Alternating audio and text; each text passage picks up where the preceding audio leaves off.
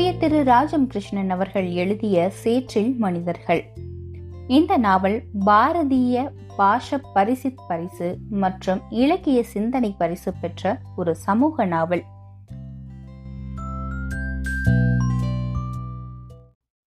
அத்தியாயம் இருபது. நீர் பசுமை மரம் செடி புதர் எல்லாமே இருட்டுதான். ஆனால் வடிவுக்கு எல்லாம் துல்லியமாக தெரியும். அந்த இடத்து மண்தறி ஒவ்வொன்றுக்கும் அவனுடன் உறவாடிய பரிச்சயம் உண்டு. மனையில் கிளங் கிளங் என்று தவளைகள் பொறித்து பாடும் இனிய ஒளி அவளுக்கு மிக ரம்மியமான சங்கீதம். இந்த மண்ணும் நீரும் சில்லிப்பும் தன் உடலில் இருந்து வந்தார் போலும் அந்த கலவியிலேயே தான் உருவானார் போல பேதமற்று உணரும் உணர்வு. இதற்கு முகம் வாய்வார்த்தை கிடையாது.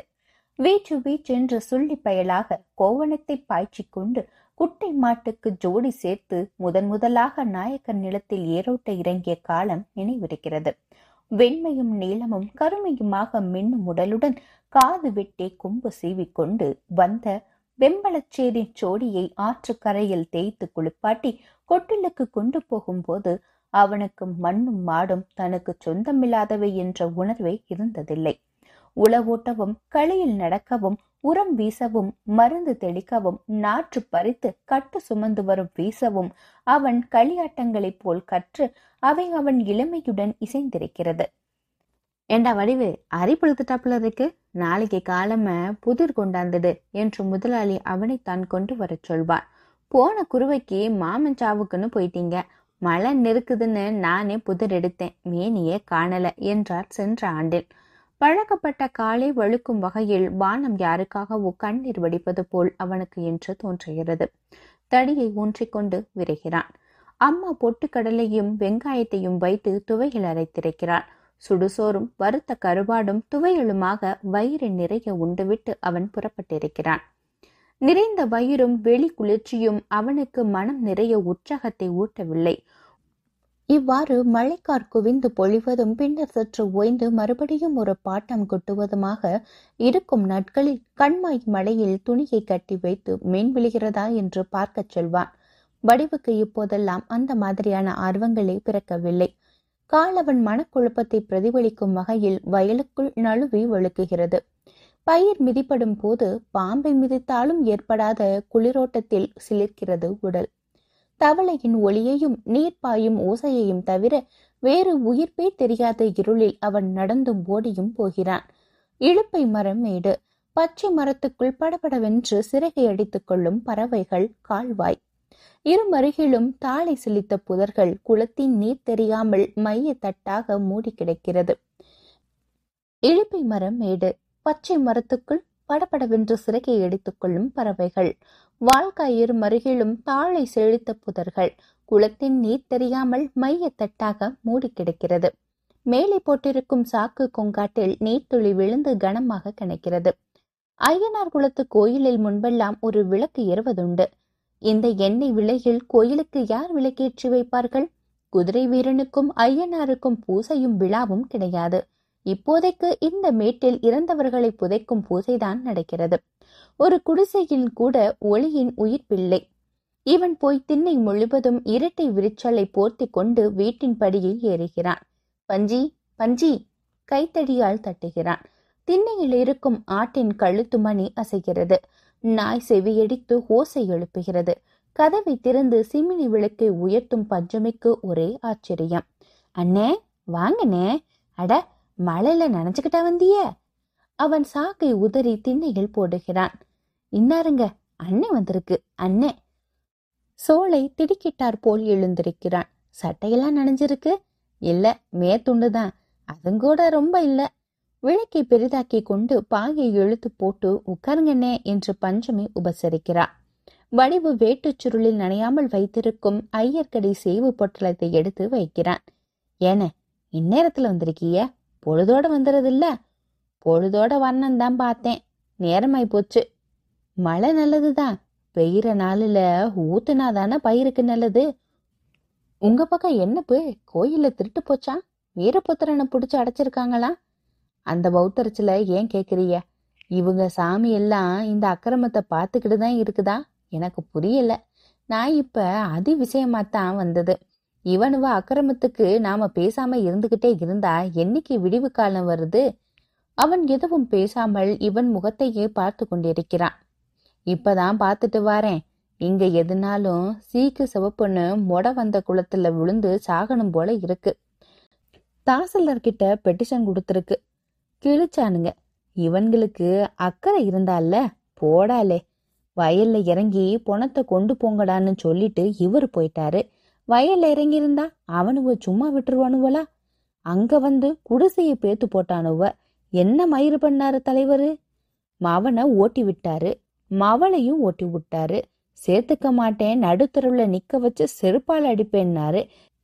இப்ப ஒரு உடம்படிக்க மாதிரி திரும்பி வந்துடுச்சான். யாருனே காந்தியா? ஆமா உழப்பாளி உழப்பாளிய சுரன்ற கதையா இருக்கு. இப்ப கிளாஸ் எடுக்கிறானுங்களாம் மயிறு இவரு சொந்த ஊடி கட்டியாச்சு.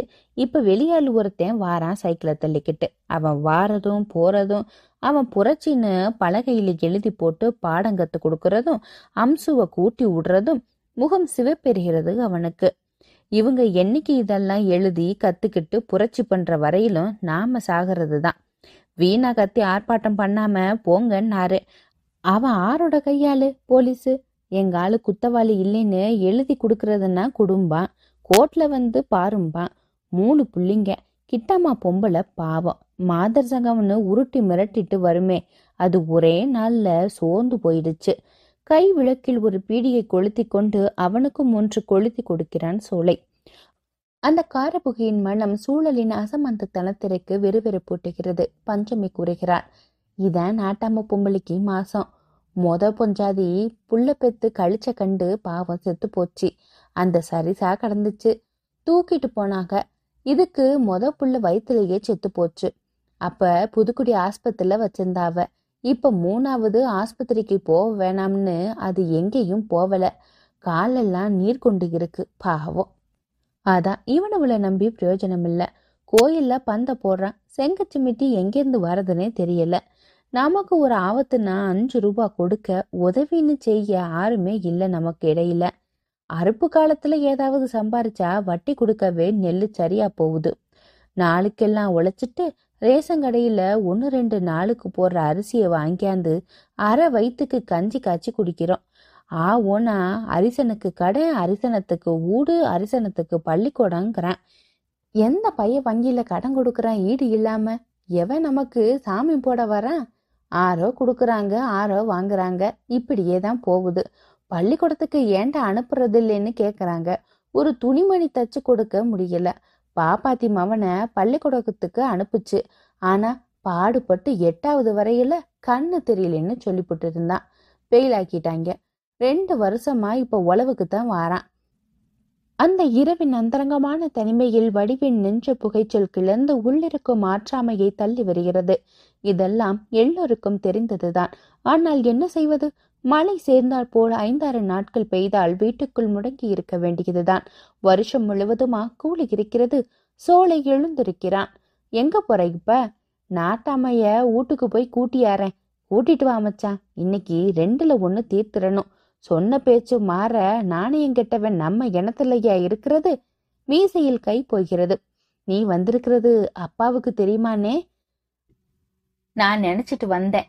அவருக்கு சாராயம் வாங்கிக்க காசு கிடைச்சா போதும். கடை வீதியில போய் அந்த ஐயர் வந்திருக்காரு இந்த பண்ணு முதலாளி வந்திருக்காருன்னு கை நீட்டி ஒன்னு அரைன்னு கேக்குறாரு. பிச்சை வாங்குற மாதிரி. முதலாளி விட்டு கிழவனாருக்கு சாராயம் வாங்கி கொடுக்க இவரு ஆளு. பேரணி போனாங்க. நாமும் போறோம்னு கெஞ்சினேன். விட்டாரா? போடால? உனக்கு தான் அம்சுபா கட்டி வைக்க போறேன். அப்ப போய் கேளன்ட்டாரு. இப்ப வெளியால கூட்டிட்டு போறாருமா? கை தின்பண்டம் பறிப்போன குழந்தை போல் துக்கம் பீரிடுகிறது அவனுக்கு. நீ என்னமோ சொன்ன? என்ன இருந்தாலும் அந்த ஐயா அந்த பொம்பளை எல்லாரும் நான் தொட்டு கூட எதுவும் எடுக்கல. அன்னைக்கு ஊடு இல்லைன்னு அவங்க வீட்டுக்கு போனோம்ல அப்ப பார்த்தேனே.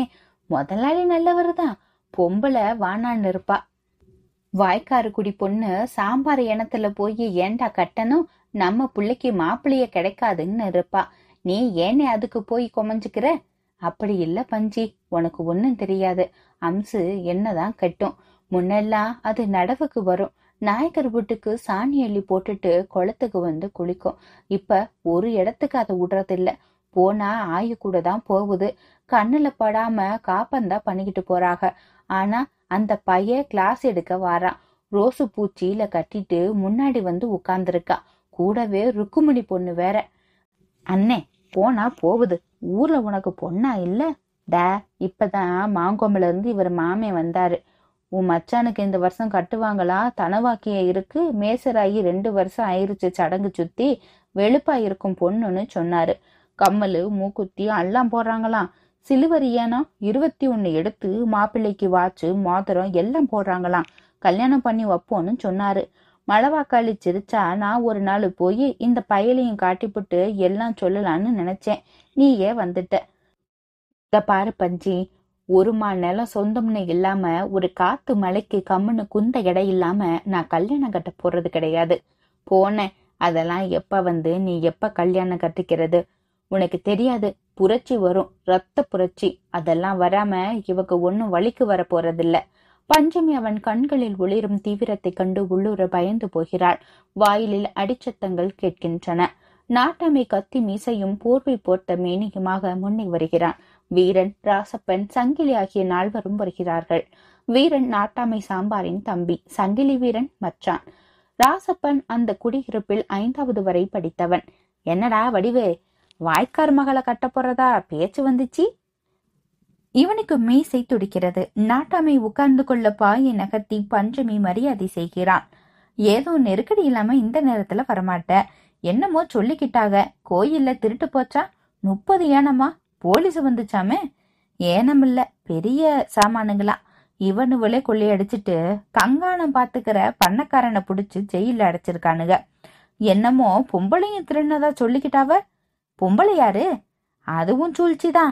நாம இத்தினா அக்கிரமத்துக்கு பொருத்தம். இனியும் பொறுக்கிறது அநியாயம். இப்ப நாம எதிர்ப்ப இதுதான் நல்ல சந்தர்ப்பம். நம்ம இனத்து ஆளு வீரபுத்திரன். அவனை அநியாயமா போலீஸ்ல புடிச்சு அடைச்சிருக்காக. நாம நூறு ஆயிரம் பேரா போய் போலீஸ் ஸ்டேஷனை வளைச்சு அவனை விடுவிச்சிட்டு வரணும். பீடி புகையை ஊதிக்கொண்டு சுவாரஸ்யமாக நாட்டாமை இவனை பார்க்கிறான். உங்க பக்கம் எல்லாம் வருவாங்களா வருவானுவ. அம்மங்கோயிலு கண்டனூருக்கெல்லாம் கூட ஆளுவ போயிருக்காக. டேசனை உடைச்சு அவனை விடுதலை பண்ணணும். காதும் காது வச்சாப்புல ராவோட ராவா போய் தாக்கிடணும். அது சரிதான்ப்பா. இந்த இடத்துல அவன் போலீஸ் ஸ்டேஷன் இருந்துச்சுன்னா நீ சொல்றது சரி. இவனுவ வாரானுவன்னு சொன்னதுமே அவனுங்க உசாராயிடுவானுங்க சும்மா திப்பு திப்பு திப்புன்னு காரு சீப்புன்னு எல்லா ஆளுகளையும் கொண்டு வந்து இறக்கி வேட்டையில ஆடுவானுவ. ஆமா நமக்கு அத்தனை பேருக்கும் கை கால் இல்ல தடி கம்பு கல்லு மம்பட்டி அருவா எல்லாம் கொண்டு போக மாட்டோமா என்ன? அது சரி. நீங்க ஆளுவ போறதுக்குள்ள அவன் உசராயிட மாட்டானா? த இதுக்குள்ளற போலீஸுக்கு சம சமாச்சாரம் போயிருக்கும். இந்த பன்னாட பயிலுவ தாக்க வர போறானுவன்னு அதெல்லாம் போயிருக்காது. ரொம்ப கமுக்கமா தான் ஏற்பாடு ஆகுது சண்முக வாய்க்காரு கெட்டிக்காரர் தான் நல்ல தலைவர் தான் ஆனா அன்னைக்கு இங்க செத்தவளை வச்சுக்கிட்டு அந்த பிச்சைமுத்து கிட்ட காலில் விழுந்து கெஞ்சினோம் அப்ப அவங்க கிட்ட போய் இந்த சுந்தரத்துக்கிட்டயோ இல்ல சின்ன நாயக்கரோ ஆர்டனாலும் சொல்லி எங்களுக்கு பணத்தை கொண்டு போக வழி பண்ணினாரா? என்ன மயிராச்சுன்னு போயிட்டானே? இப்ப நாங்க மட்டும் போலீஸ் ஸ்டேஷனை உடைச்சு உங்க ஆளை கொண்டு வர வரணுமாக்கும்? அவன் கெடு வச்சுட்டு வந்து பொம்பளைங்களை குழச்சிட்டு போயிடுவான். நாங்க இப்ப என்னமோ சொல்லிவிட்டு போனாரேன்னு பேரணிக்கு இந்த ராசப்பனும் நானும் போயிட்டு வந்தோம். எல்லாம் விவரமா கேட்டு எழுதி கொடுத்துட்டு தான் வந்திருக்கோம் இந்த தபா. பயிர் அறுத்த புறவு எங்களுக்கு பாதை போடணும் ரோடு போடணும்னு. இல்லைன்னா ஜாடாவோ ராவுத்தரோ எந்த பக்கம் வேணாலும் போயிடணும்னு முடிவு செஞ்சிருக்கோம். வடிவு கிணறு வெட்ட பூதம் புறப்பட்டதை எதிர்பாராதது போல சற்று திகைத்து நின்றான். இப்போ சண்முக வாய்க்கார அனுப்பிதான் நான் வந்தேன்னு உங்களுக்கு ஆறு சொன்னது? பின்ன யார் அனுப்பி வந்திருக்க? ஆர் அனுப்பணும். நமக்கு அருவுள்ள சோத்துல உப்பு போட்டுதானே திங்கிறோம். அப்ப நீயால இதெல்லாம் யோசனை பண்ணி பேசுற? ஏண்டாளா? இல்ல இப்ப நான் சொல்ல மாட்டேன். நமக்கு பின்னாடி படிச்சவுக நமக்காக ரத்தம் சிந்த தயாரா இருக்காக. தினவெடுத்தவன் தான் சொரிஞ்சுக்கணும். சேத்துல கிடக்கிறவுக நாம தான். நாம எதிர்ப்ப காட்டினாதான் அவங்களும் சேர்ந்து நம்மளோட நிப்பாங்க. அது யாரடா? அத்தினி பெரிய படிச்சாலும் எங்களுக்கும் சொல்லிட்டு போ தெரிஞ்சுக்கிறான். அவன் விழிகள் குறுகுறுக்கின்றன. குரல் இறங்குகிறது. உங்களுக்கு தெரிஞ்சாலுதான் நம்ம ஆளு. அம்மங்கோயிலு நாமெல்லாம் ஒன்னா திரண்டு எழுந்தாதான் போலீஸும் ஆறும் ஒரு மயிரும் செய்ய முடியாது. அப்பதான் வழிக்கு வருவானுவ. நம்ம பக்கம் நாயம் இருக்கு. நாட்டாமை மீசை திரிகிலேயே ஆழ்ந்திருக்கிறான். அது சரி எப்ப போய் வளைச்சுக்க போறீங்க? நாலாராவு கம்முன்னு அப்படியே போயே வளைச்சிடணும். அந்தால கண்டனூர் கிளியந்துறை ஆத்துக்கு அந்த பக்கம் இருந்து எல்லா ஊர் சனங்களும் மொத்தமா ஒரு நாலாயிரம் பேருக்கு குறையாம நம்ம பழத்தை காட்டணும். பொம்பளைங்க கூட வரும். அப்ப என்னமோ எல்லாரும் வந்து போராடினாங்க தான் இப்போ ஒருத்தருக்கும் வீரம் இல்ல எல்லாம் ஏதோ கையில காசு கிடைச்சா கல்லு கடையில குடுத்துட்டு பேசாம இருந்துறானுவ. எல்லாரும் வரணும். சரிப்பா வாரம் போ. தடி கம்பு அருவா எல்லாம் கொண்டுபிட்டு ஒரு ஆறு மணிக்கே வந்துடணும் நமக்கு என்னத்துக்குன்னு நினைச்சுப்படாதியே. நம்மள போல தொழிலாளி வீரபுத்திரன். சரிப்பா சரிப்பா. கோயில் திருவிழாவுக்கு இங்க இருந்து ஒரு பொம்பளையும் மகிழ் எடுத்துட்டு போகாம பாத்துக்கங்க. நமக்கும் அதுக்கும் ஒன்னும் சம்பந்தம் இல்ல சரிப்பா. அவர் சரிப்பா சரிப்பா என்று சொல்லும்போது இவனுக்கு சிறிது சந்தேகம் தோன்றுகிறது. என்னடா இந்த பையன் யாருன்னு நினைச்சிடாதீங்க. நம்ம பலத்தை நாம காட்டணும். அதான் சொல்லிட்டியப்பா. எல்லாம் கேட்டுக்கிட்டியல்ல? பார்த்து புடுவோம் இன்னைக்கு அப்ப சரி இத சொல்லிட்டு போவதேன் வந்தேன். நான் வாரேன். வடிவை எழுந்திருக்கிறான். தடியை எடுத்துக்கொள்கிறான் சாக்கு கொங்காணியையும் எடுத்து போட்டுக் கொள்கிறான். எல்லா ஓசைகளையும் அசைவுகளையும் துடைக்கும் வண்ணம் ஒரு திரை விழுந்து விடுகிறது. இவன் வாயிற்படியை தாண்டும் போது அந்த திரையை மெல்ல குத்துவது போல் குழந்தையின் சினுங்கள் ஒளி கேட்கிறது.